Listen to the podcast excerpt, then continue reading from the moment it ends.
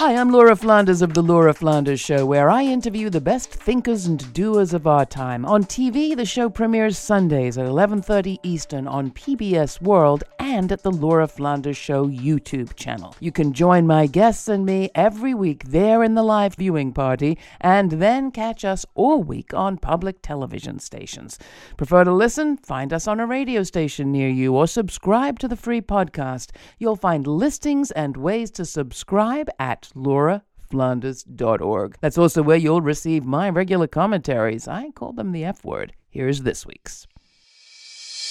Non invasive, not for profit, and did I mention free? If ever there was a time to invest in American public media, surely this is that time.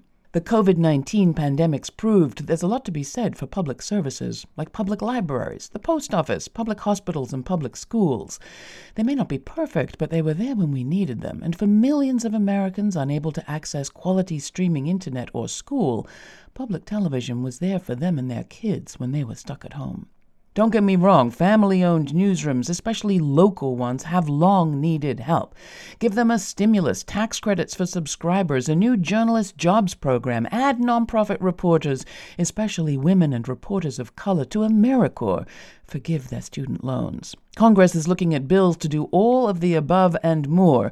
But when it comes to nonprofit public media, our system needs more than a bailout. Public media needs Americans to buy in for the very first time. While every other wealthy nation spends around $100 per head for public media of different kinds, the U.S. government spends just over $1, and leaving journalism to the markets worked as well as leaving healthcare there. You can complain all you like about spies and snake oil salesmen messing with the news and your neighbors' heads, but the best alternative to profit and power driven media is a system paid for and dedicated to the public, to serve the public interest.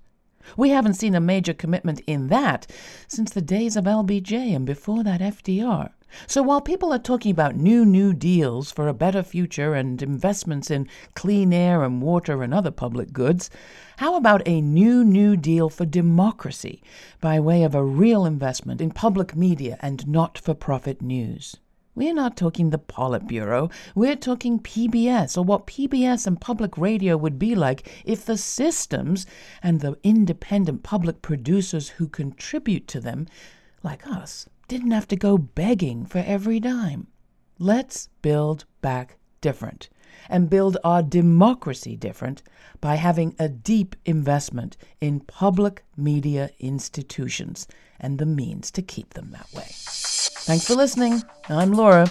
You can find my conversation with a new BIPOC led network of local news media outlets and my conversation with the new Chief of General Programming at Public Television at lauraflanders.org. And subscribe there to this podcast for all our audio extras, commentaries, and more. Don't forget to contribute. Thanks.